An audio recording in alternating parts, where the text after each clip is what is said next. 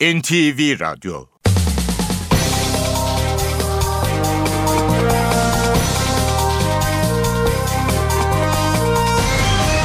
İşe Giderken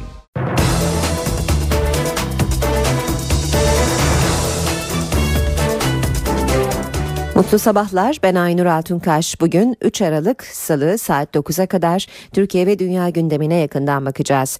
Ayrıntılara geçmeden önce başlıklarla başlayalım. Başbakan yardımcısı ve hükümet sözcüsü Bülent Arınç dershane düzenlemesinin Ocak ayında meclise geleceğini söyledi. Dershanelere özel okula dönüşmeleri için Eylül 2015'e kadar süre tanınacak. Milli Eğitim Bakanı Nabi Avcı bugün dershane dernek temsilcilerini kabul edecek ve görüşmenin ardından ortak basın açıklaması yapılacak. Amerika Birleşik Devletleri'nde temaslarını sürdüren CHP Genel Başkanı Kemal Kılıçdaroğlu, eğitim sisteminin dershanelere ihtiyaç duyulmayacak şekilde yapılandırılmasını destekliyoruz dedi. Başbakan Tayyip Erdoğan'ın bugün grup toplantısında partisinin Güneydoğu ve Doğu Anadolu bölgesinden 11 ilin belediye başkan adayını açıklaması bekleniyor. Yüksek Seçim Kurulu'nun gerek yok açıklamasına rağmen AK Parti'de belediye başkan adayı olan bakanlar istifa edecek. Ay sonuna kadar kabinede bir revizyon olması bekleniyor. Ethem Sarısülüğün ölümüne ilişkin davaya bakan mahkeme heyeti davadan çekildi. Ukrayna'da devlet başkanı Viktor Yanukovych,'in Rusya'nın baskısıyla Avrupa Birliği ile işbirliği anlaşmasını imzalamaktan vazgeçmesini protestolar devam ediyor. Tavan fiyat uygulaması bugün başlıyor. Yurt içi uçak biletleri artık en fazla 299 lira olacak. İşe giderken gazetelerin gündemi.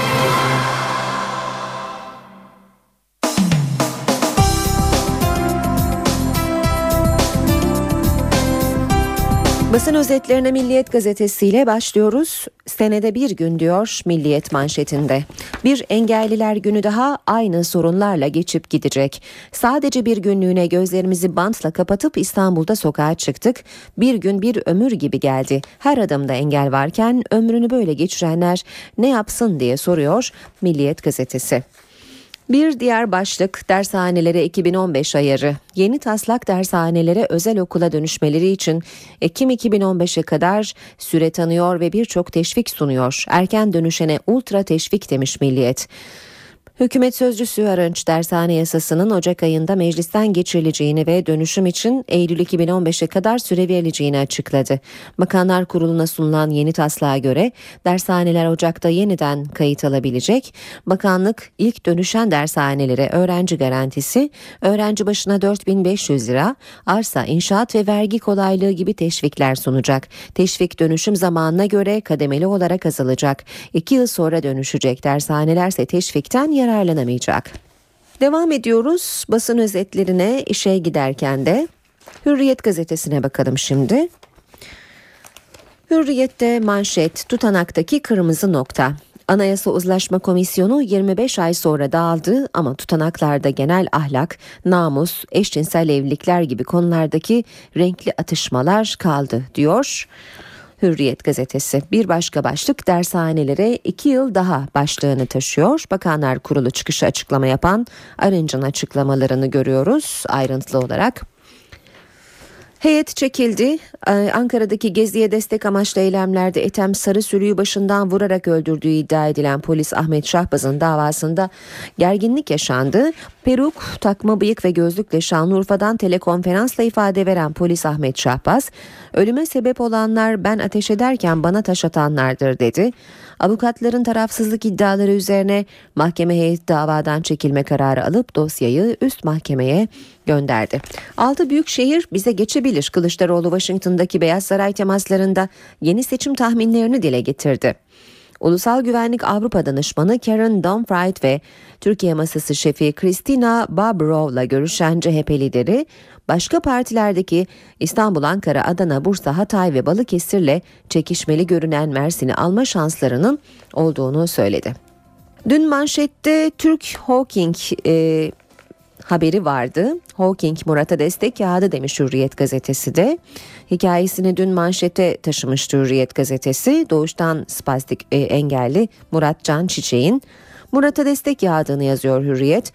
Okuduğu üniversitenin sahibi Hüsnü Özyeğin Murat Can'ı hem iş sahibi yaptı hem de ekstra burs verdi diyor Hürriyet gazetesi. Geçelim sabaha. Mezara değil ağaca toprak. Çözüm sürecini değerlendirme komisyonu başkanı Bostancı raporu açıkladı. İnsanlar artık genç mezarları kazmak istemiyor. Naci Bostancı raporu sunarken Başbakan Erdoğan'ın rolünü övdü ve çözüm sürecinin önemini bir ağaç dikme töreninde çok şükür şimdi bir cenazeye değil ağaca toprak atıyorum dedim sözüyle özetledi. 450 sayfalık raporda şu mesajlar verildi. Barış masası devrilmemeli, hükümet arkasındaki toplumsal desteği korumalı. Güvenlikçi politikalar yerine demokratik pragmatik yaklaşım sürmeli. Bölünme paranoyasına son verilmeli. İşte gerçek işte belge demiş sabah sürmanşette 2004'teki Milli Güvenlik Kurulu kararının altını boşaltıp dindarları hedef olmaktan çıkartan eylem planının belgesi diyor sabah. Dönemin Başbakanlık Müsteşarı Ömer Dinçer imzasıyla 28 Ekim 2004'te devreye sokulan eylem planında şu adımlar öngörüldü. Kamu görevlileri beyanat ve yazışmalarında dindar vatandaşları rencide etmemeli, din görevlileri vatandaşlarla ilişkilerinde inanç çeşitliliğini göz önünde bulundurmalı, toplum İslam'da terörizmin bulunmadığı konusunda aydınlatılmalı. Mini krizden uzlaşmaya, Irak'ın Türk uçaklarını hava sahasını kapatmasıyla başlayan süreç Ankara-Bağdat Erbil üçlü mekanizmasıyla tatlıya bağlandı diyor Sabah gazetesi. Geçelim Cumhuriyet'e adalet uykuda demiş Cumhuriyet manşette. Gezi direnişi sırasında eylemci Sarı Sülü'yü öldüren polis Ahmet Şahbaz'ın davasında yargı büyük duyarsızlık sergiledi demiş Cumhuriyet gazetesi. Karar önceden belirlenmiş gibi dava ile ilgilenmeyen savcı uykuya teslim oldu. Öyle kendinden geçti ki bir ara kolunun aşağı düşmesi nedeniyle başı heyet kürsüsünün üzerine geldi diyor Cumhuriyet gazetesi haberinde. Sanık polis telekonferans yoluyla bağlandığı duruşmada heyetin karşısına yine peruk, takma bıyık, kaş ve gözlükle geçti. Çapraz sorgu sırasında da sana tek bir soru sorulmadı. Mahkeme şahbazı kollayan uygulamalarına yönelik tepkiler artınca davadan çekilme kararı aldı diye yazmış Cumhuriyet Gazetesi manşet haberinde. Devam ediyoruz basın özetlerine. Radikalle Radikal'de manşet önce uyudu sonra çekildi. Ethem Sarı Sülük davasında bir dizi gariplik yaşanıyor. Savcı davada uyudu, mahkeme heyeti tarafsızlığı şüpheli diye çekildi. Ankara 6. Ağır Ceza Mahkemesi'nde dünkü duruşmada savcı Mustafa Şahin ve mahkeme üyesi Cevdet Bakın zaman zaman uyuklamaları dikkat çekti. Mahkeme sana tek bir soru bile sormadı. Avukatların mahkeme tarafsız değil itirazı üzerine heyet sürpriz bir kararla davadan çekildi diyor. Radikal gazetesi. Yargı kararına saygılıyız e, başlığını görüyoruz yine Radikal'de. Silüeti bozan 16.9'un yıkım kararını değerlendiren Kadir Topbaş yargı kararına saygılı olacağız dedi. İstanbul Büyükşehir Belediye Meclisi'nde 2009'daki görüşmelerde gökdelenlerin silüeti etki edeceği ve ikinci gök kafes vakasının yaşanacağı belirtilmiş diye de devam ediyor haber. Zaman gazetesi var sırada. Taslak Ocak'ta mecliste kapatma 2015'e kaldı. Dershanelerin dönüşüm adı altında kapatılmasını öngören taslak Ocak ayında meclis gündemine gelecek. Hükümet sözcüsü Bülent Arınç Eylül 2015'e kadar geçiş süreci planladıklarını belirterek dershanelerin önümüzdeki yılda kayıt alabileceğini söyledi. Arınç 2013 yılında yapılan fişlemelerle ilgili soruyu ise cevapsız bıraktı diyor Zaman gazetesi haberinde. Eğitimi devralmaya talibiz. BDP eş başkanı Gülten Kışanak eğitim sisteminin yerel yönetimlere devredilmesini istedi. Kendi halkımızın eğitim sistemini inşa etmek ve kendi değerlerimizle gelecek nesillerimizi yetiştirmek boynumuzun borcudur. Devam edelim basın özetlerine. Sırada Yeni Şafak gazetesi var. Yeni Şafak'ta manşet dershanede vergi oyunu. Bazı dershaneler kurs ücretini ödeyen öğrencilere ücretsiz eğitim hakkından faydalanmak istiyorum yazılı form imzalatmaya başladı. Öğrenciyi burslu gösteren dershane ücreti kayıt dışı tahsil edip devletten vergi kaçırıyor diye de devam ediyor. Yeni Şafak haberine. Star gazetesine bakalım. Star'ın manşeti Fitne ateşini söndürün. Hükümet sözcüsü Arınç hakarete varan dershane eleştirileriyle ilgili çağrı yaptı. Hükümeti her gün hedefe koyarak güzel insanların arasını açmaya çalışanlardan istirham ediyorum. Fitnenin aleti olmayalım. Bu ateşin söndürülmesi için herkes elindeki bir bardak suyu döksün. Habertürk gazetesine de bakalım. Habertürk'te Sürmanşet kabinede aday bakan revizyonu. Yüksek Seçim Kurulu Başkanı aday bakan istifa etmez kararını savunurken başbakan net konuştu. Doğru olmaz. Kabinede revizyon var. Yüksek Seçim Kurulu Başkanı güven tartışma yaratan seçimde aday bakanlar kararını dün istifa gerekir desem bakanlar kurulu boşalır diye savundu. Başbakan Erdoğan o sıfatla seçim kampanyası doğru olmaz dedi. Arınç açıkladı. Aralık sonuna kadar kabine revizyonu yapılabilir. LPG ilk kez 3 lirayı geçti. LPG'ye bir seferde yapılan en yüksek zam geldi. 30 kuruşluk artışla LPG'nin litresi 3 lira 11 kuruşa çıktı. Habertürk'te manşetsi dershaneleri 2 yıl süre, hükümet dershanelerin özel okula dönüşmesi projesinde 2 yıllık geçiş sürecine karar verdi. Meclise Ocak'ta gelebilir. NTV Radyo İşe giderken de gündemin ayrıntılarına bakacağız şimdi saat 7.18 olmak üzere. Dershane düzenlemesiyle ilgili takvim belli oldu. Düzenleme Ocak ayında meclise gelecek. Dershanelere özel okula dönüşmeleri için Eylül 2015'e kadar süre tanınacak. Açıklama Başbakan Yardımcısı Bülent Arınç'tan geldi. Bakanlar Kurulu'nun ardından konuşan Arınç'ın e, Gülen cemaatine de bir çağrısı vardı. Ocak ayında bunu meclisin gündem müsait olduğunda inşallah yasalaştıracağız. Eylül 2015'e kadar bir dönüşüm süreci de dershaneler için tanınmış olacaktır. Dershanecilerin görüşü alındıktan sonra konu Bakanlar Kurulu'nda bir kez daha masaya yatırıldı. Toplantının ardından konuşan hükümet sözcüsü Bülent Arınç, dönüşüm sürecinin nasıl olacağını anlattı. Dönüşüm süreci iki yıldır. Bu sürecin başında hareket edenler daha avantajlı olacaklar. Ocak ayında elbette öğrenci alabilirler. Özellikle üniversite sınavlarında henüz bir değişiklik olmadı. Arınç cemaate de bir çağrı yaptı. Küçücük bir meseleyi cihan şumul bir mesele haline getirerek birbirlerini Allah rızası için sevenlerin arasına fitne koymaya gayret edenlere buradan istirham ediyorum. Fitnenin aleti olmayalım. Ne biz ne de siz. Bu ateşin söndürülmesi için herkes elindeki bir bardak suyu döküversin. Sözümün nereye gittiğini herkes çok iyi bilir. Başbakan yardımcısı bunun cemaate yönelik bir girişim olmadığının da altını çizdi. Adeta tehdit noktasına gelen, başka bir takım yeni çıkmalarla da hükümet aleyhtarı bir gösteriye dönüşen, bir güç gösterisi haline gelen davranışları yadırgadığımızı söylemek istiyorum. Dershaneler ve hizmet hareketiyle hükümet karşı karşıya gelmiş değil. Böyle bir karşı karşıya gelmekten Allah bizi muhafaza etsin. Konuya ilişkin son gelişmeyi de aktaralım dershanelerle ilgili. Milli Eğitim Bakanı Nabi Avcı bugün e, e, sabah Dershane Dernek temsilcilerini kabul edecek ve görüşmenin ardından ortak basın açıklaması yapılacak. CHP Genel Başkanı Kemal Kılıçdaroğlu mevcut sistem dershaneleri mecbur e, kılıyor dedi. Washington'da Brookings Enstitüsü'nde konuşma yapan Kılıçdaroğlu partisinin Türkiye vizyonunu anlattı. CHP Genel Başkanı Kılıçdaroğlu, Washington'daki düşünce kuruluşunda yaptığı konuşmasında Türkiye'de güçler ayrımında belirsizleşen çizgileri yeniden görünür kılmayı hedefliyoruz dedi. CHP lideri Türkiye'deki mevcut eğitim sisteminin dershaneleri zorunlu kıldığını belirtti. Kılıçdaroğlu bir sabah kalktık Sayın Başbakan karar vermiş dershaneleri kaldıracağım diyor ifadelerini kullandı. CHP lideri bu yaklaşımın serbest piyasa anlayışına aykırı olduğunu ifade etti. CHP'nin iktidar olması halinde Abdullah Öcalan'la görüşmeler sürecek mi sorusuna üstü kapalı yanıt veren CHP lideri dolaylı yoldan görüşmelerin sürebileceğini belirtti. Kılıçdaroğlu yargıda köklü reformlar yapacaklarını ve başkanlık sistemine karşı olduklarını da sözlerine ekledi. Başbakan Tayyip Erdoğan bugün meclisteki grup toplantısında partisinin belediye başkan adaylarını açıklamaya devam edecek. Başbakanın toplantıda Güneydoğu ve Doğu Anadolu bölgesi ağırlıklı 11 ilin adayını açıklaması bekleniyor. O adaylar içinde sürpriz isimler de var.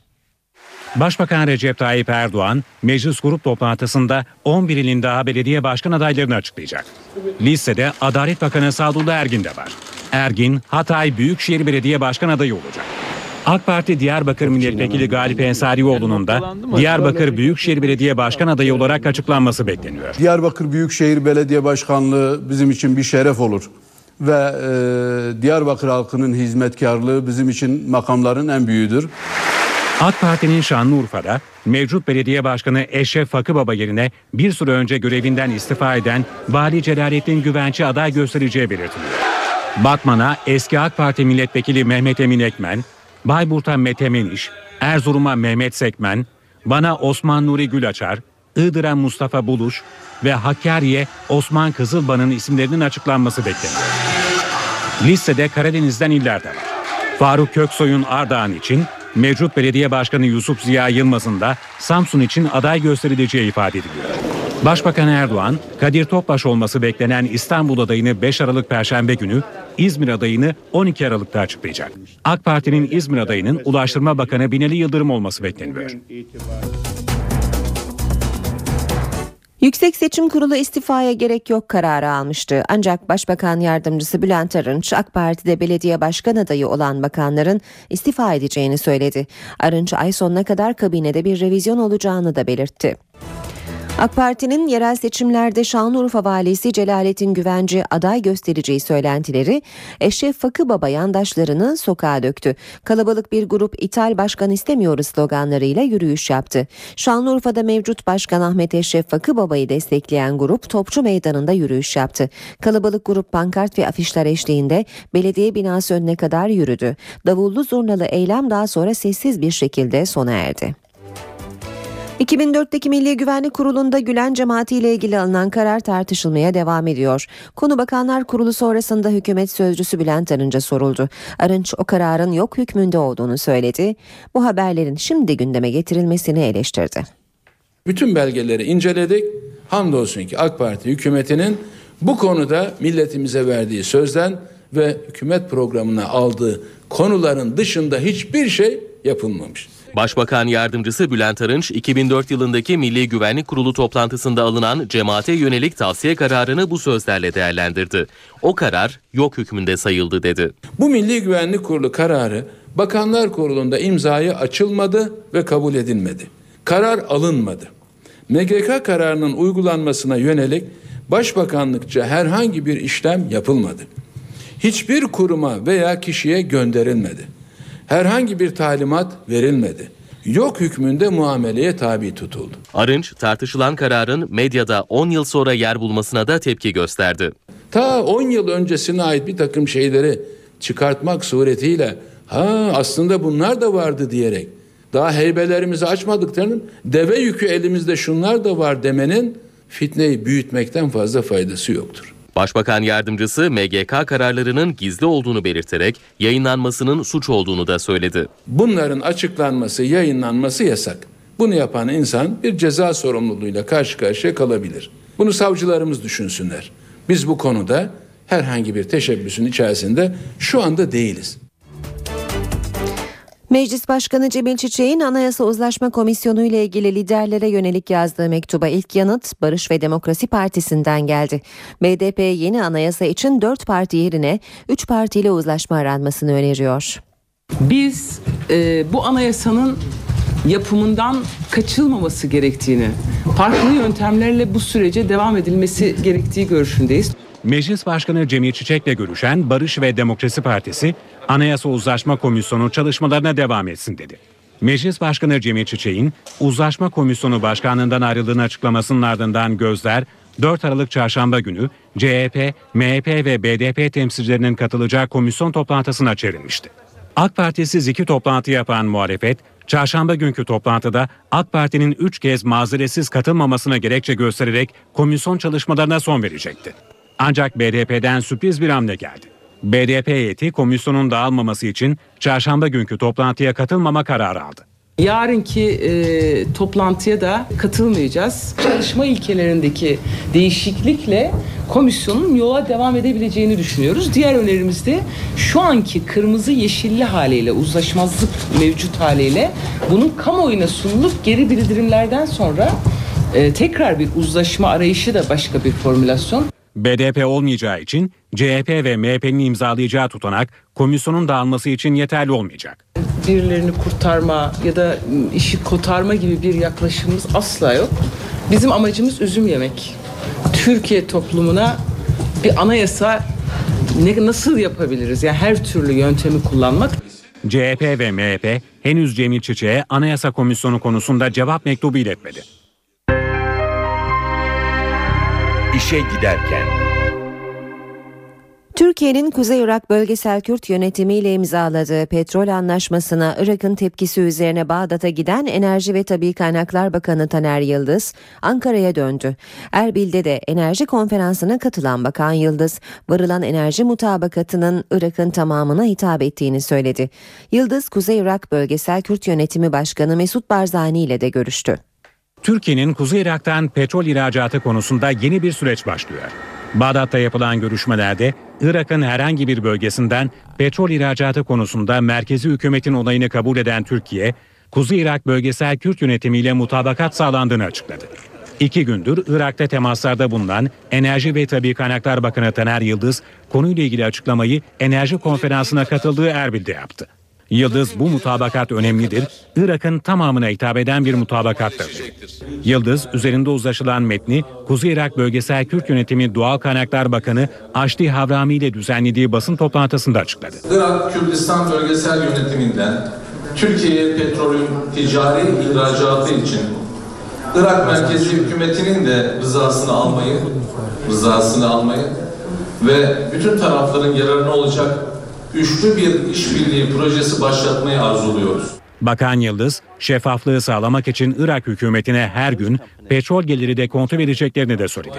Aşti Havrami de sevkiyatın Irak uzmanları ve bağımsız gözetmenlerin kontrolünde olacağını, kimseden bir şey gizlenmediğini kaydetti. Bakan Yıldız Erbil'de temasları çerçevesinde Kuzey Irak Bölgesel Kürt Yönetimi Başkanı Mesut Barzani ile de bir araya geldi. Görüşmede petrol ihracatı konusunda Merkezi Irak hükümetinin de içerisinde yer aldığı süreçte nasıl bir yol haritasının izleneceğinin ayrıntıları üzerinde duruldu. Irak'ın petrol ve doğalgazının dünya marketlerine girdiğini görmek isteriz ama Irak hükümeti de anlaşmadan mutlu olmalı. Amerika'nın Ankara Büyükelçisi Francis Richardone, Türkiye ile Kuzey Irak arasındaki işbirliğine ilişkin endişelerinin devam ettiğini bu sözlerle dile getirdi.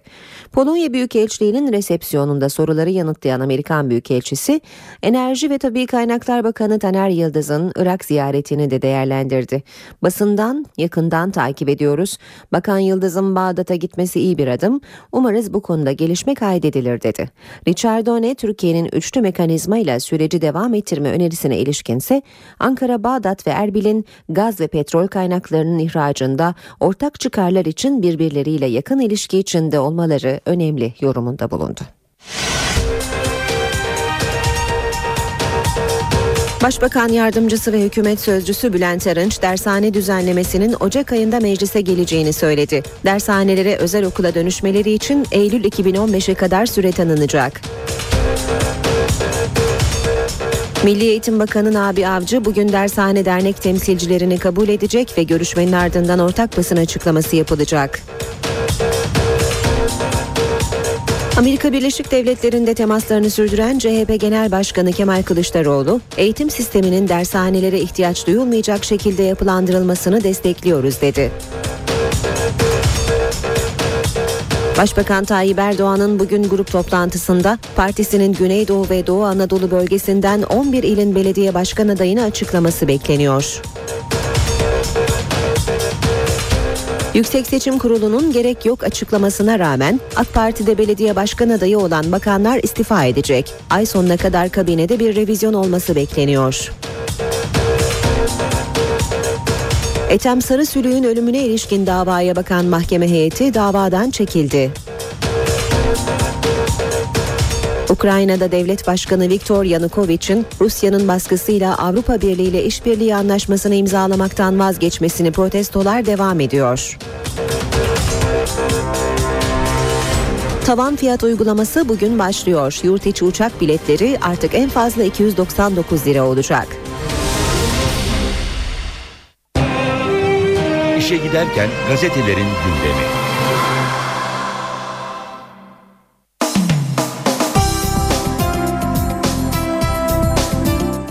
Şimdi gazetelerden spor haberleri okuyacağız. Önce spor gazetelerinin manşetlerine bakalım. Fotomaç gazetesi Galatasaray'dan yılın son bombası Şenol Güneş diyor.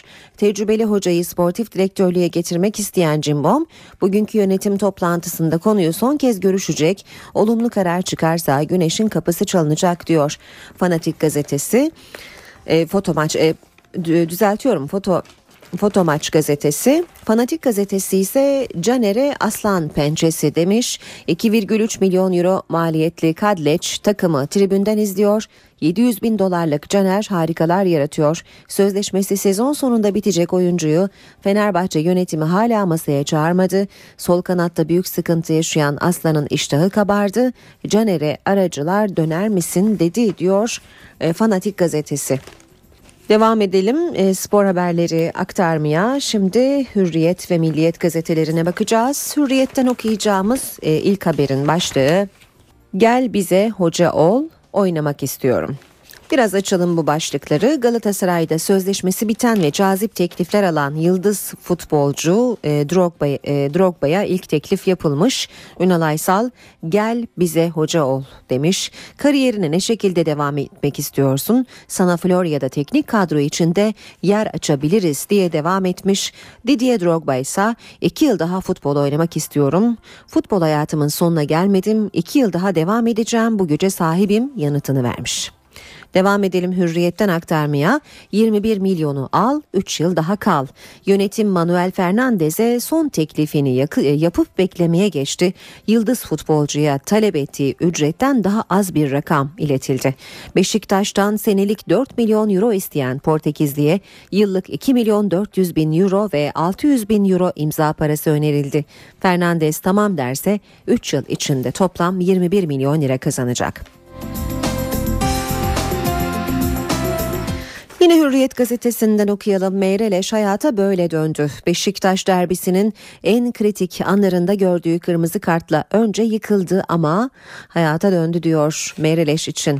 Hürriyet Portekizli futbolcuyu neredeyse 48 saat süren şoktan şu üç gelişme çıkardı. Oyundan atıldıktan sonra soyunma odasında Fenerbahçe'nin gol sesini duyunca herkesten fazla sevindi.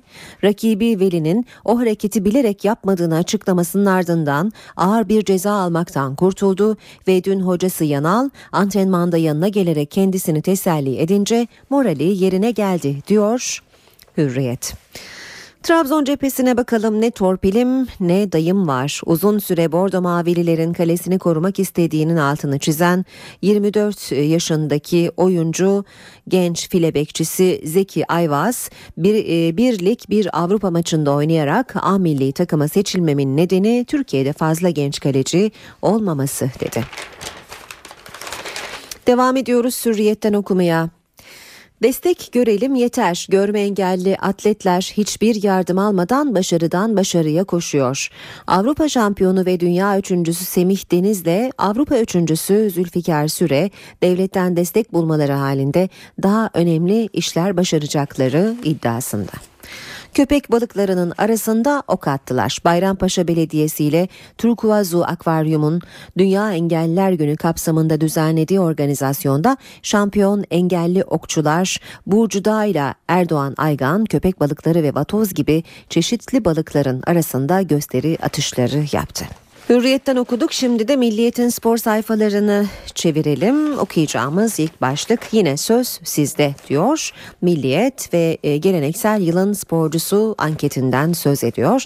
Bir diğer başlık ciddiyet artı bilim.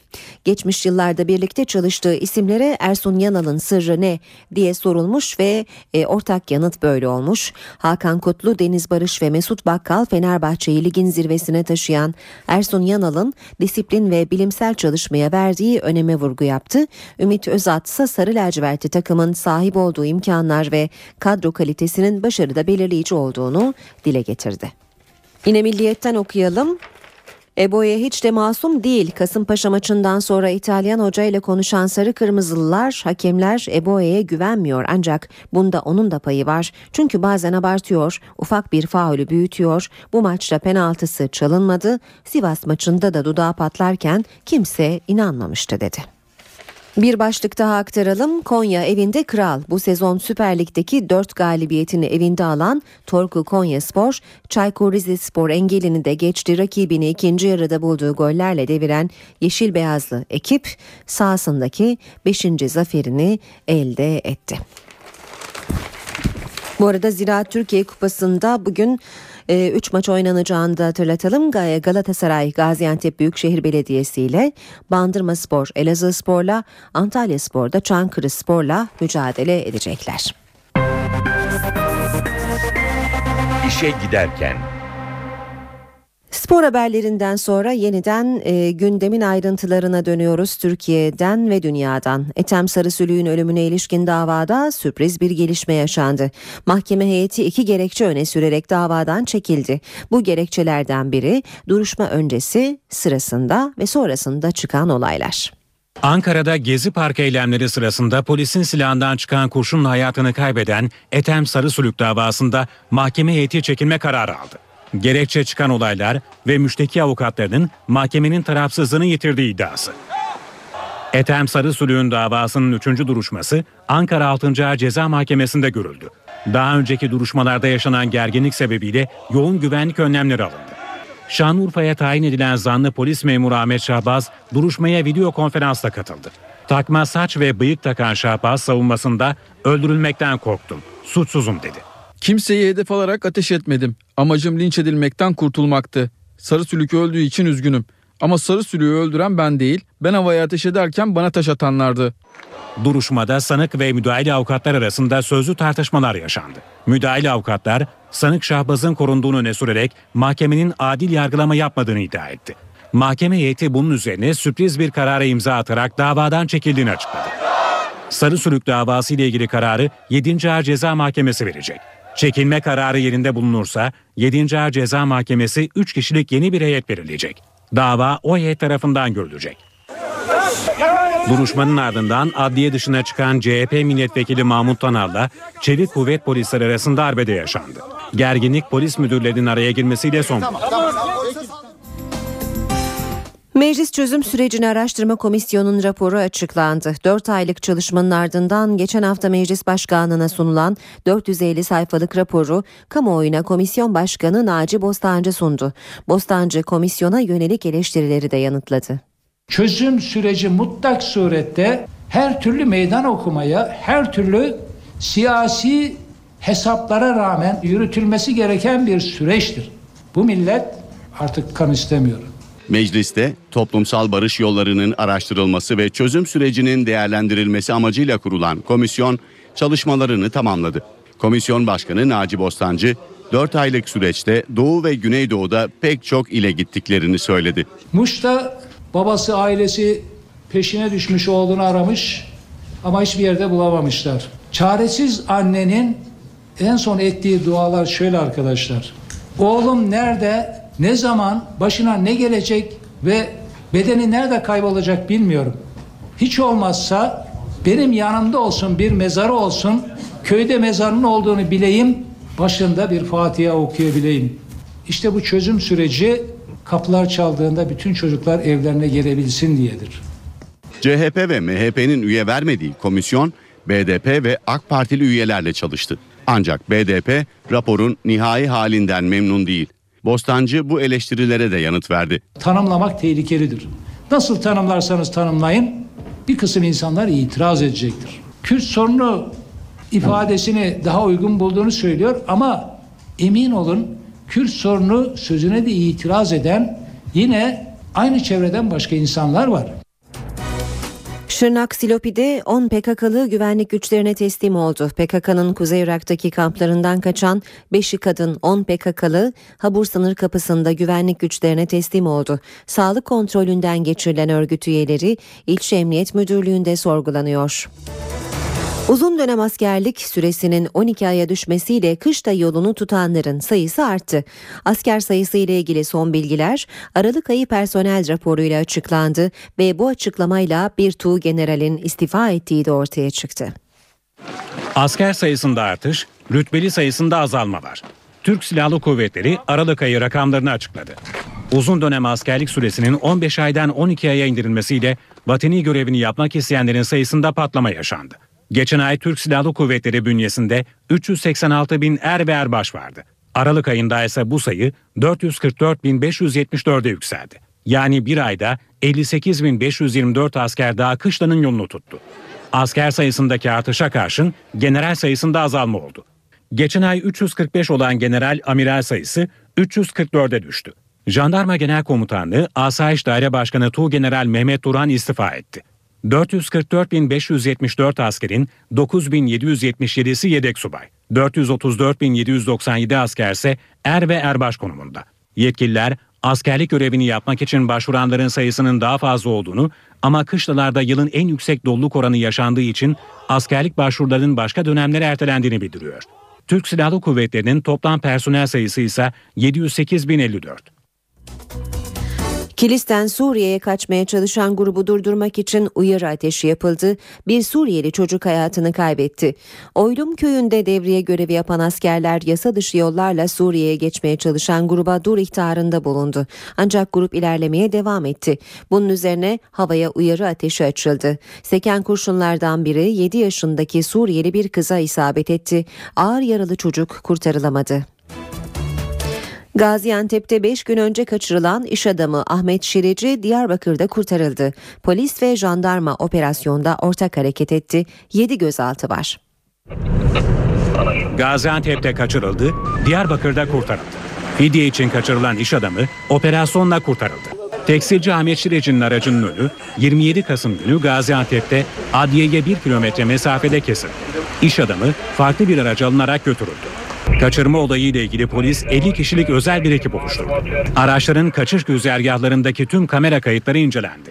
Onlarca kişinin bilgisine başvuruldu.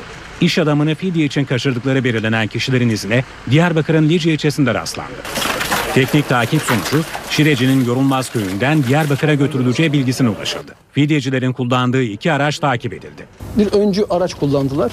Öncü araç bizim uygulama noktamıza geldi işkillenmesinler diye onları normal bıraktık. Onlar gittiler. Daha sonra diğer aracın yerini tespit ettik. Gittik Ahmet Bey'i de aynı araçta şahıslarla beraber aldık. İş adamı Ahmet Şireci, polis ve jandarmanın ortak operasyonuyla kurtarıldı. Diyarbakır Emniyet Müdürlüğü, Gaziantep Emniyet Müdürlüğü bir devlet başkanının bile yapamayacağı bir operasyon yaptı, bizi kurtardı. Çok teşekkür. Olayla ilgili Diyarbakır'da 4, Gaziantep'te 3 kişi gözaltına alındı. Zanlıların daha önce de benzer olaylardan sabıkaları var. Fidyecilerin iş adamına 5 milyon dolarlık senet imzalattığı ortaya çıktı. Polis kayıp senetlerin peşinde. İş adamı Ahmet Şireci'ye ait şirket geçen yıl Türkiye'nin 500 büyük kuruluşu listesinde yer aldı. NTV Radyo Yeni saate başlarken herkese bir kez daha iyi sabahlar dileyelim. Yanımızda Gökhan Abur var. Son hava tahminlerini konuşacağız. Önce gündemin başlıklarını hatırlayalım. Başbakan Yardımcısı ve Hükümet Sözcüsü Bülent Arınç, dershane düzenlemesinin Ocak ayında meclise geleceğini söyledi. Dershanelere özel okula dönüşmeleri için Eylül 2015'e kadar süre tanınacak. Milli Eğitim Bakanı Nabi Avcı bugün dershane dernek temsilcilerini kabul edecek ve görüşmenin ardından ortak basın açıklaması yapılacak. Amerika Birleşik Devletleri'nde temaslarını sürdüren CHP Genel Başkanı Kemal Kılıçdaroğlu, eğitim sisteminin dershanelere ihtiyaç duyulmayacak şekilde yapılandırılmasını destekliyoruz dedi. Başbakan Recep Tayyip Erdoğan'ın bugün grup toplantısında partisinin Güneydoğu ve Doğu Anadolu bölgesinden 11 ilin belediye başkan adayını açıklaması bekleniyor. Yüksek Seçim Kurulu'nun gerek yok açıklamasına rağmen AK Parti'de belediye başkan adayı olan bakanlar istifa edecek. Ay sonuna kadar kabinede bir revizyon olması bekleniyor. Ethem Sarısülüğün ölümüne ilişkin davaya bakan mahkeme heyeti davadan çekildi. Ukrayna'da devlet başkanı Viktor Yanukovych'in Rusya'nın baskısıyla Avrupa Birliği ile işbirliği anlaşmasını imzalamaktan vazgeçmesini protestolar devam ediyor. Tavan fiyat uygulaması bugün başlıyor. Yurt içi uçak biletleri artık en fazla 299 lira olacak. Evet yanımızda Gökhan Abur var demiştik. Günaydın Sayın Abur. Günaydın. İstanbul'da şiddetli rüzgar sebebiyle İDO'nun iptal seferleri var. Bunu e, programımız içinde sık sık duyurmaya çalışıyoruz. Dış hat seferleri yapılamıyor e, rüzgar sebebiyle. Kuzey Ege'de de var. E, o da etkileyecektir tabii deniz ulaşımını. Neler söyleyeceksiniz? Valla dün akşam saatlerinde başlayan kuvvetli rüzgar var. Özellikle Romanya üzerinde bulunan yüksek basınçtan dolayı Batı Karadeniz bölgesinde Poyraz, Kuzey Ege'de Poyraz, Güney Ege'de ise karayel yönlü rüzgar bugün e, kuvvetli hatta yer yer fırtınaya yakın esecek. Gece de gece saatlerinde de İnebolu Sinop arasında ve İstanbul Boğaz girişinde rüzgar oldukça kuvvetliydi. Ee, yine gün içinde karayel yönlü rüzgarın Doğu Karadeniz bölgesinde kuvvetli esmesini bekliyoruz. Şu an itibariyle son ölçümlerde Çanakkale Gökçeada arasındaki rüzgarın hızı 50 kilometre ortalama. Bu hamlesiyle beraber 60-65 kilometrelik bir rüzgar demek ve Marmara içinde esen ki zaman zaman 35-40 kilometreye çıkabilen Marmara içindeki Poyraz yönlü rüzgar da biraz evvel söylediğiniz gibi deniz ulaşımını aksatmaya başladı. Evet e, batıda yağış hemen hemen etkisini kaybetti. Yüksek basınç etkisi altına girdiğimiz için hava soğuk ama yağışlar kaybetti. Çok hafif yağış geçişleri e, görülebilir İstanbul'da Sakarya civarında ama Trakya'da yağış beklemiyoruz. Kuzey Ege'de yağış görülmeyecek. Sabah saatlerinde Doğu Karadeniz bölgesinde yoğun yağışlar vardı. Yoğun yağmur şeklindeydi çünkü kıyı kesimlerimizde hava henüz soğumadı. Ama bu geceden itibaren özellikle Doğu Karadeniz'de hızlı bir soğuma var ve bu soğumaya bağlı olarak yüksek kesimlerde dün gece karla karışık yağmur ve kar şeklinde başlayan yağışlar özellikle Rize, Artvin, Ardahan, Kars arasında bu gece ve yarın yer yer yoğun olmak üzere kar şeklinde olacak ki bu yağışlar Erzurum, Kars, Ardahan arasında da yine etkili olacak. Doğuda öğleden sonra başlamasını beklediğimiz yağışlar aralıklarla etkisini sürdürürken Akdeniz'de bugün için önemli bir yağış yok. Ama akşama doğru Güney Ege'de Karayel yönlü rüzgarın arttıracağı bulutlanmayla birlikte İzmir'in güney ilçelerinden başlayarak özellikle Muğla, Denizli, e, Fethiye Körfezi ve Finike arasında hatta hatta Antalya'ya kadar olan bölgede öğleden sonra artacak bulutlanma akşama doğru yağış getirecek ve bu yağışlar yarın da bölgede yer yer kuvvetli olmak üzere devam edecek. Bu yağışlar genelde yağmur şeklinde. Evet e, bu hafta çok enteresan, çok değişik bir hafta geçiriyoruz bu hafta içinde. Sıcaklıklar, e, hissedilen sıcaklıklar düşük. Haftanın ikinci yarısı biraz yükseliş bekliyoruz Perşembe günü. Özellikle Cuma günü Lodos, batı bölgelerimizde ve kuzeyde sıcaklıkları düşürecek. Doğudaki soğuk hava etkisini sürdürmeye devam ederken ama hafta sonu daha soğuk olan bir hava Balkanlardan bize doğru gelecek ve Marmara bölgesinden başlayarak batı ve iç kesimleri etkisi altına alacak ve çok büyük olasılıkla bu sistem uzun süre en azından bir hafta 10 gün Marmara'da ve iç kesimlerde ve yurdumuzda kalacak. İstanbullularda büyük olasılıkla bu hafta sonu ve özellikle pazar günü kartop oynayabilirler. Şimdiden bunu söyleyebiliyoruz evet. galiba. Peki. Çok soğuk bir hava geliyor. Ayrıntılı tahminleri yine paylaşacaksınız bizimle. Evet. Teşekkür ediyoruz Gökhan Abur. İşe giderken gazetelerin gündemi.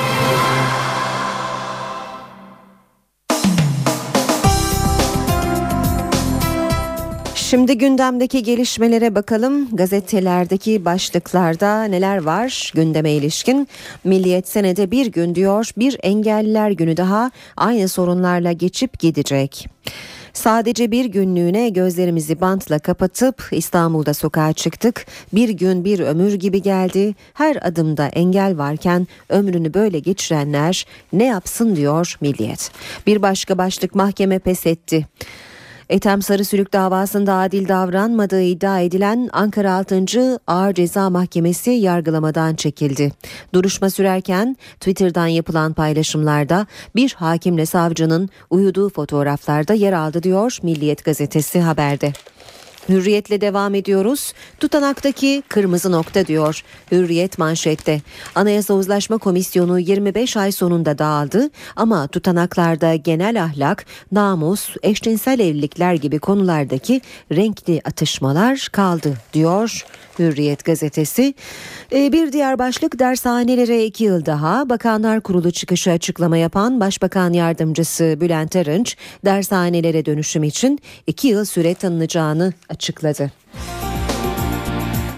Sırada Zaman Gazetesi var. Zamanın manşeti taslak ocakta mecliste kapatma 2015'e kaldı. Dershanelerin dönüşüm adı altında kapatılmasını öngören taslak Ocak ayında meclis gündemine gelecek. Hükümet sözcüsü Bülent Arınç, Eylül 2015'e kadar geçiş süreci planladıklarını belirterek dershanelerin önümüzdeki yılda kayıt alabileceğini söyledi. Arınç 2013 yılında yapılan fişlemelerle ilgili soruyuysa cevapsız bıraktı deniyor haberin ayrıntılarında. Radikal'de manşet önce uyudu sonra çekildi. Etem Sarı Sülük davasında bir dizi gariplik yaşanıyor. Savcı davada uyudu. Mahkeme heyeti tarafsızlığı şüpheli diye çekildi. Ankara 6. Ağır Ceza Mahkemesi'nde dünkü duruşmada savcı Mustafa Şahin ve mahkeme üyesi Cevdet Bakın zaman zaman uyuklamaları dikkat çekti. Mahkeme sanığa tek bir soru bile sormadı. Avukatların mahkeme tarafsız değil itirazı üzerine heyet sürpriz bir kararla davadan çekildi. Geçelim Yeni Şafak gazetesine. Dershanede vergi oyunu diyor Yeni Şafak manşette. Bazı dershaneler kurs ücretini ödeyen öğrencilere ücretsiz eğitim hakkından faydalanmak istiyorum yazılı form imzalatmaya başladı. Öğrenciyi burslu gösteren dershane ücreti kayıt dışı tahsil edip devletten vergi kaçırıyor.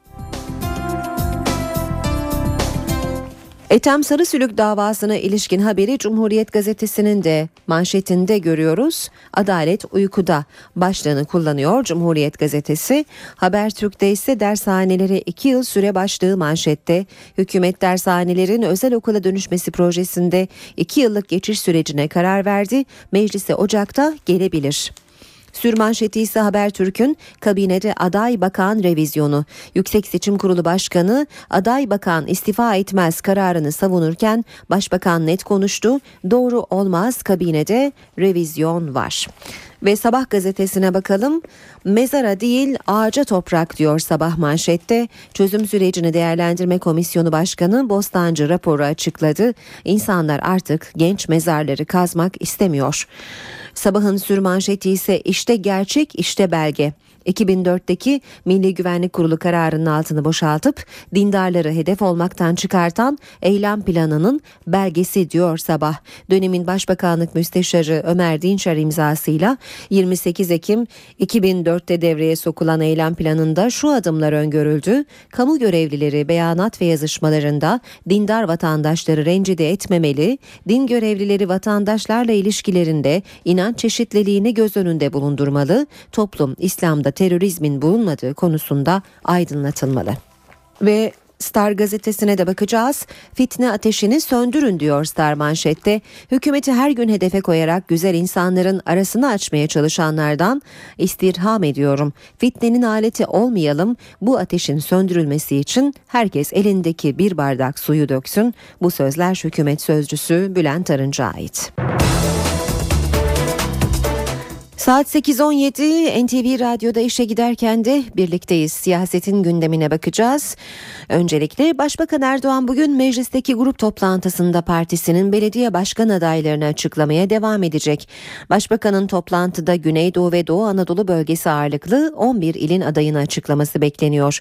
Listede Adalet Bakanı Sadullah Ergin de var. Ergin Hatay Büyükşehir Belediye Başkan adayı olacak. AK Parti Diyarbakır Milletvekili Galip Ensarioğlu'nun da Diyarbakır Büyükşehir Belediye Başkan adayı olarak açıklanması bekleniyor. AK Parti'nin Şanlıurfa'da mevcut belediye başkanı Eşref Fakıbaba yerine bir süre önce görevinden istifa eden Vali Celalettin Güvenci aday göstereceği belirtiliyor. Washington'daki temaslarını sürdüren CHP lideri Kemal Kılıçdaroğlu da Mustafa Sarıgül'ün İstanbul adaylığını gelecek hafta açıklayacağını söyledi. Kılıçdaroğlu, Sarıgül önce aday adaylığını açıklamalı dedi. CHP liderinin Amerika temaslarını Miray Akdağ Uluç izliyor. Ayrıntılar Miray'da. Şişli Belediye Başkanı Mustafa Sarıgül'ün İstanbul için aday adaylığını gelecek hafta açıklayacağı belirtildi. Cumhuriyet Halk Partisi Genel Başkanı Kemal Kılıçdaroğlu Amerika Birleşik Devletleri'nden yaptığı açıklamada adayımızın önce aday adaylığını açıklaması gerek şeklinde bir ifade kullanmıştır dün. İşte CHP liderinin bu açıklamalarına e, hemen bir hamleyle yanıt verdi diyebiliriz Mustafa Sarıgül ve e, Amerika Birleşik Devletleri'nde bulunan CHP liderine aday adaylığını gelecek hafta açıklayacağı mesajını iletti.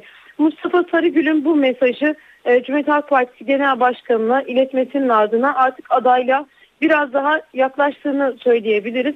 Cumhuriyet Halk Partisi'nde İstanbul Büyükşehir Belediye Başkanı'nın kim olacağı konusundaki düğümün e, en son çözüleceği yer ise parti meclis toplantısı olacak. 15 Aralık Pazar günü yapılması beklenen parti meclis toplantısına CHP lideri adayını sunacak ki bu adayın Mustafa Sarıgül olması artık daha e, yüksek bir ihtimal gibi gözüküyor. O parti meclis toplantısında e, isim onaylandıktan sonra Kemal Kılıçdaroğlu'nun 16 Aralık Pazartesi günü İstanbul'a giderek adayını e, bir kez de İstanbul'da büyük bir organizasyonla açıklaması bekleniyor. İstanbul'daki adayın e, açıklanacağı yer ise CHP'nin yeni il başkanlığı olacak. Kemal Kılıçdaroğlu partisinin İstanbul il başkanlığına gerçekleştireceği ziyarette e, çok sayıda katılımcının, çok sayıda partinin de bulunacağı bir e, dev organizasyonla İstanbul Büyükşehir Belediye Başkanı'nı e, büyük ihtimalle en azından şu an için planlanan e, programlananlara göre e, 16 Aralık Pazartesi günü açıklayacak gibi görünüyor. Miray Aktağ Uluç Washington'da CHP lideri Kemal Kılıçdaroğlu'nun temaslarının ayrıntılarını aktardı. Şimdi de mikrofonlarımız Ankara'da olacak. Karşımızda NTV Ankara muhabiri Özden Erkuş var. Özden günaydın. Ankara'dan günaydın. Başkentin gündeminde bugün neler var Özden? Ee, bugün Ankara çok yoğun. Önce meclise başlayalım. Bugün grup toplantıları günü, salı günü siyasi parti liderleri grup toplantılarında gündemdeki gelişmeleri değerlendirecek. CHP lideri Kemal Kılıçdaroğlu az önce Miray'da anlattı Washington'da. O yüzden CHP grubu yapılmayacak. AK Parti grubunda ise Başbakan Erdoğan 11 ilin daha belediye başkan adayını açıklayacak listede Adalet Bakanı Sadullah Ergin de var. Ergin Hatay Büyükşehir Belediye Başkan adayı olacak. AK Parti Diyarbakır Milletvekili Galip Ensarioğlu'nun da Diyarbakır Büyükşehir Belediye Başkan adayı olarak açıklanması bekleniyor.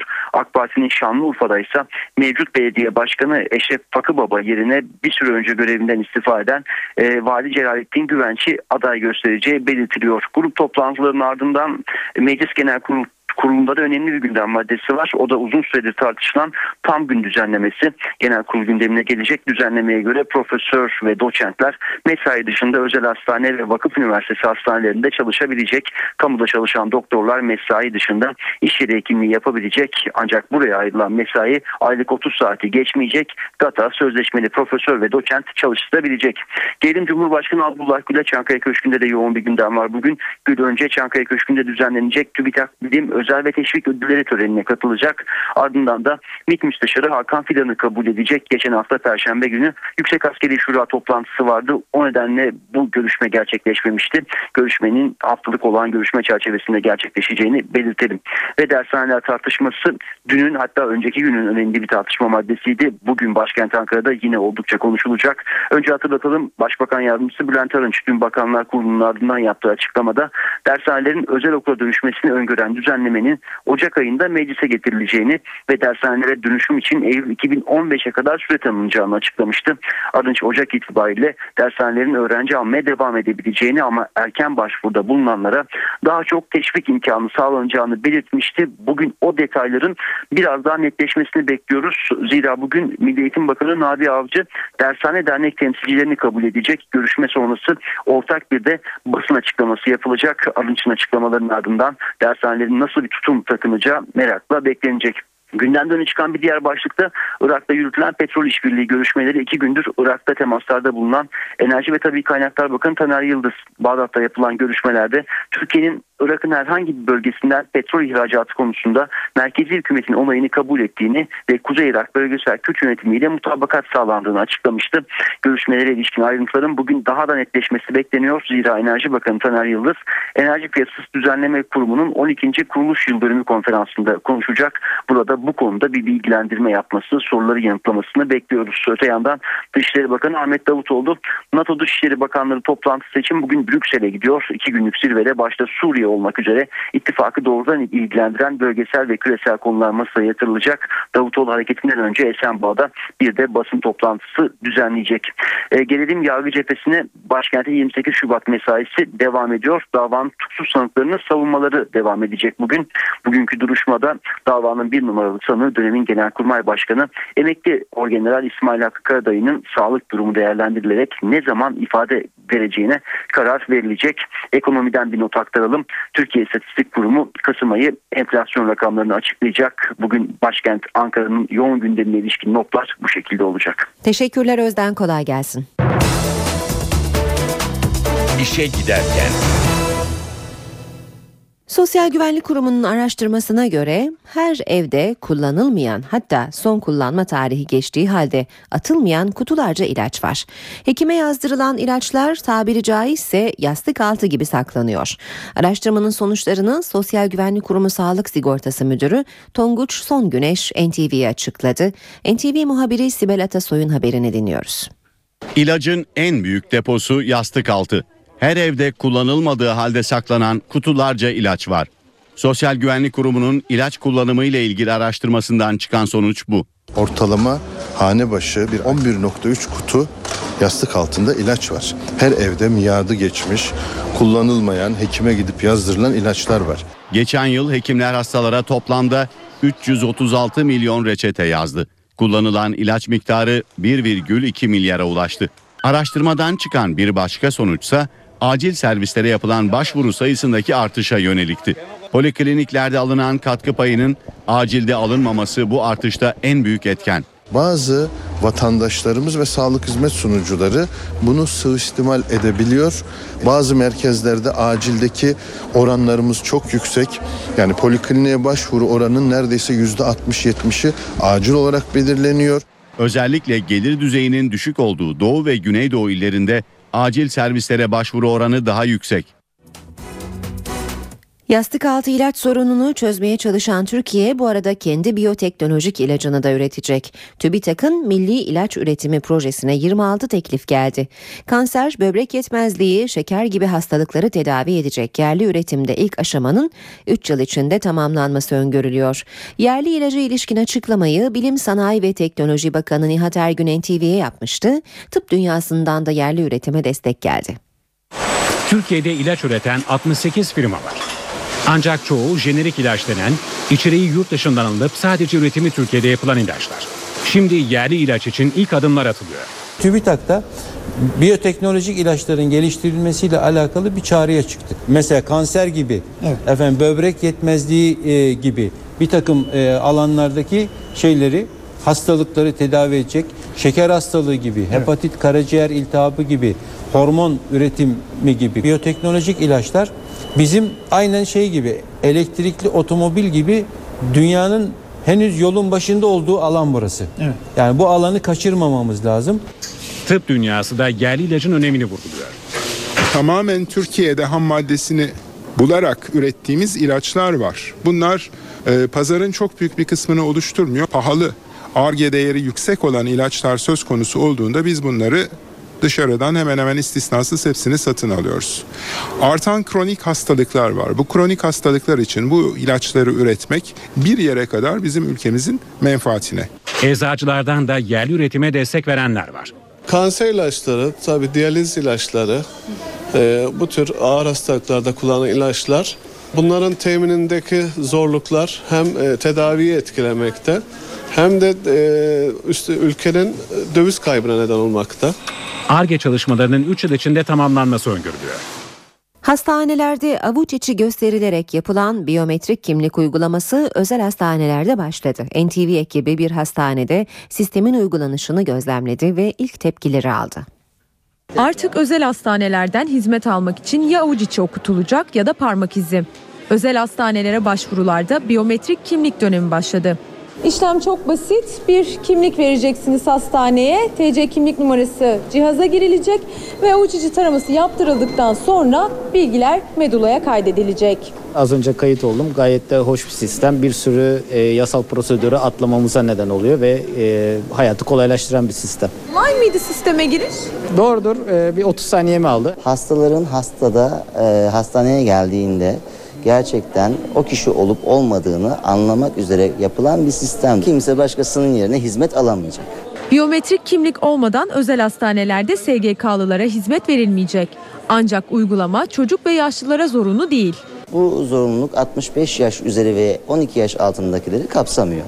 Bunun dışında işte acile gelen hastalarımızdan e, uzvu herhangi bir uzvu olmayanları ve e, gerçekten acil hal kapsamında olup kırmızı ve sarı triyaj dahilindeki hastalarımızı da kapsamamakta. Yeni sistemle sağlık hizmeti alan kişinin farklı biri olma ihtimali artık yok. Bu yöndeki suistimallerin 700 milyon liraya ulaştığı tahmin ediliyor. Yurt içi uçak biletleri artık en fazla 299 lira olacak. Tavan fiyat uygulaması bugün başlıyor.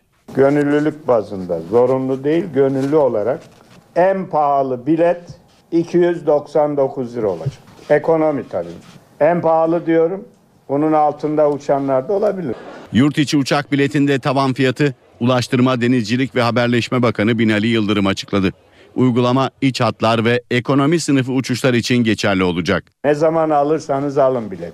Seyahate saatler kala, günler kala da alsanız yine 299 lirayı geçmeyecek. Ulaştırma Bakanı'na göre tavan fiyat uygulaması hava sektörüne müdahale anlamı taşımıyor. Promosyonları, cazip fiyatlamayı her zaman yapacaklar. Herhangi buraya bir müdahale söz konusu değil. Süre yok. Şartlar normal olarak devam ettiği müddetçe bu da devam edecek. Petrol fiyatlarındaki yaşanacak bir takım olumsuz gelişmeler veya küresel anlamda dövizlerdeki oynaklıklar vesaire bunlar ayrıca değerlendirilecek.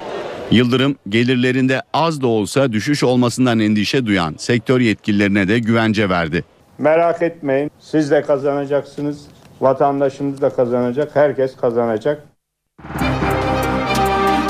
Şimdi piyasalara bakalım. BIST 100 endeksi 797 puan azalarak %1 oranında değer kaybetti. 74.951 puandan kapandı.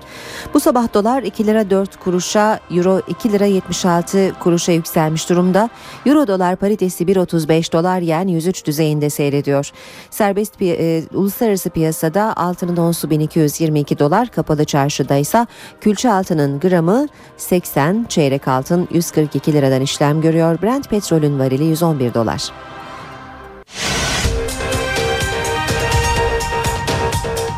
Başbakan Yardımcısı ve Hükümet Sözcüsü Bülent Arınç, dershane düzenlemesinin Ocak ayında meclise geleceğini söyledi. Dershanelere özel okula dönüşmeleri için Eylül 2015'e kadar süre tanınacak.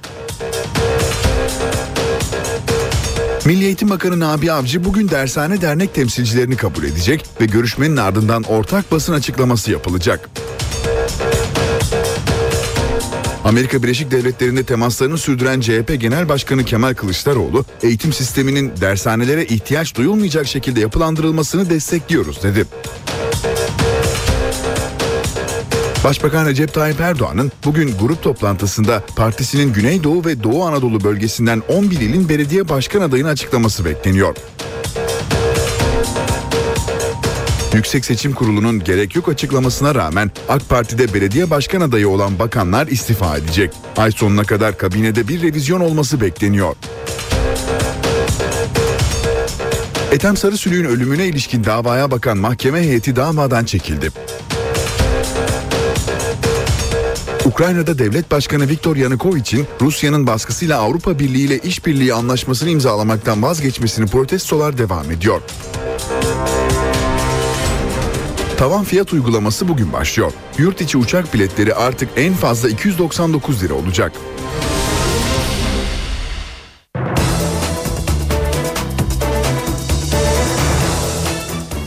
Saat 8.40 NTV Radyo'da işe giderken de şimdi dünyanın gündemine bakacağız. Rusya Devlet Başkanı Vladimir Putin, Ukrayna'da iki haftadır süren protestoların gölgesinde Ermenistan'a bir ziyaret gerçekleştirdi. Kafkaslar'da pozisyonumuzu güçlendireceğiz diyen Putin, Erivan'da da protesto edildi. Rusya Kafkaslar'da pozisyonunu güçlendirecek. Açıklama Ermenistan'ı ziyaret eden Rusya Devlet Başkanı Vladimir Putin'den geldi. Üçüncü Rusya-Ermenistan bölgeler arası forumuna katılan Putin, Rusya'nın Kafkaslardan çekilmeyi hiçbir zaman düşünmediğini belirterek Kafkaslardaki pozisyonumuzu daha da güçlendireceğiz diye konuştu. Putin'in ziyareti Ermenistan'ın Rusya, Beyaz Rusya ve Kazakistan'dan oluşan gümrük birliğine katılma kararının ardından geldi. Ermenistan Cumhurbaşkanı Sarkisyan, Gümrük Birliği'nin Ermenistan'a sağlayacağı ayrıcalıklar için Putin'e teşekkür etti ve bu adımın Ermenistan ekonomisi için önemine dikkat çekti. Ancak Ermeni halkı Moskova önderliğindeki Gümrük Birliği'ne tepkili. Söz konusu birliğin eski Sovyet ülkeleri üzerinde yeniden Rus hakimiyeti kurma amaçlı olduğunu savunan Ermeni halkı Erivan sokaklarını doldurdu. Putin evine dön, Sovyetler Birliği'ne hayır yazılı pankartlar taşıyan kalabalık başkanlık ofisine yürüdü. Hükümete gümrük birliğine katılma kararından vazgeçme çağrısı yapan göstericiler polis engeliyle karşılaştı. Göstericiler ve polis arasında tansiyon zaman zaman yükseldi. Eylemcilerden gözaltına alınanlar oldu. Ukrayna'da gerilim tırmanıyor. Devlet Başkanı Viktor Yanukovic'in istifasını talep eden protestocular hükümet binalarını abluka altında tutuyor. Başbakan Mikola Azarov havada darbe kokusu seziyorum dedi. Başkent Kiev sokaklarında tansiyon yüksek protestocularla güvenlik güçleri arasında zaman zaman çatışmalar yaşanıyor. Muhalefet liderleri ülkede tansiyonun düşürülmesi için Devlet Başkanı Viktor Yanukovic'in istifasını talep etti. Başbakan Azarov ise ülkede bir darbe havası hakim olduğunu iddia etti. Ukrayna'da protestocular Yanukovic'in Rusya'nın baskısıyla Avrupa Birliği ile işbirliği anlaşmasını imzalamaktan vazgeçmesinin ardından patlak verdi. Polisin Yanukovic'i protesto edenlere müdahalesinin sert olması gerilimi daha da tırmandırdı. Ukrayna'daki gösterilerde polisin Avrupa Birliği destekçilerine uyguladığı şiddet Ukrayna'nın İstanbul'daki başkonsolosunun da tepkisini çekti. Başkonsolos düşüncelerini Facebook hesabında paylaştı ancak bu paylaşma nedeniyle görevden alındı. Ukrayna Dışişleri Bakanı Facebook hesabına Ukrayna'yı rezil ettiniz yazan İstanbul'daki Ukrayna başkonsolosunun tavrını kabul edilemez buldu ve İstanbul'daki görevini sona erdirip merkeze dönmesi talimatı verdi. Avrupa Birliği ile ortaklık anlaşmasını imzalamaması üzerine devlet başkanı Viktor Yanukovic'in istifasının istendiği gösteriler cumartesi günü alevlenmişti. Tayland'da da hükümet karşıtı gösteriler 10 gündür sürüyor. Protestocular hükümetin istifasını talep ediyor ancak başbakan dünkü açıklamasında istifa etmeyeceğini açıkladı. Protestocuların lideri olan eski başbakan yardımcısı başbakanla görüşerek istifasını istedi. Yönetimi iki gün içinde tekrar halka vermesini istedi. Başbakan bu teklifi reddettiğini duyurdu. Protestocuların lideri de bunun üzerine protestoculara Bangkok'taki polis merkezlerini ele geçirme çağrısında bulundu. 10 gündür süren protesto protestoların fitilini ateşleyen devlet başbakanı da kapsayan af yasa tasarısıydı. Avrupa'ya mülteci taşıyan teknelerde yaşanan trajedi Avrupa Birliği'ni harekete geçirdi. Avrupa Birliği Avrupa sınır gözetim sistemini devreye soktu. Sistemin amacı yasa dışı göç sırasında meydana gelen ölümleri engellemek ve sınır ötesi organize suçlarla mücadelede Avrupa ülkeleriyle destek olmak. Yeni sistem sayesinde kaçak taşıyan tekneler tespit edilecek. Teknelere yardımda bulunulacak. Bu destek sağlanırken geri göndermeme ilkesinin de dahil olduğu uluslararası yükümlülükler çerçevesinde hareket edilecek. NASA ayda sebze meyve yetiştirmek için kolları sıvadı. Araştırma ile insanların başka gezegenlerde yaşayıp yaşayamayacakları incelenecek. NASA ayda sebze ve çeşitli bitkiler yetiştirecek. Amerikan Havacılık ve Uzay Dairesi NASA dünyanın uydusu Ay'a fesleğen, şalgam ve hardal otu tohumu göndermeye hazırlanıyor. Bu tohumlar çimlenmenin gerçekleşmesi için yeterli miktarda su ve oksijenin yer aldığı tenekeler içerisinde Ay'a ulaşacak. Gelecek yıl hayata geçirilmesi planlanan proje dünyadan an be an izlenecek. Ay'daki radyasyon ve yer çekiminin tohumların büyümesini nasıl etkileyeceği hesaplanacak. Bilim adamları daha önce Uluslararası Uzay İstasyonu'nda ve uzay araçlarında bitki yetiştirmişti.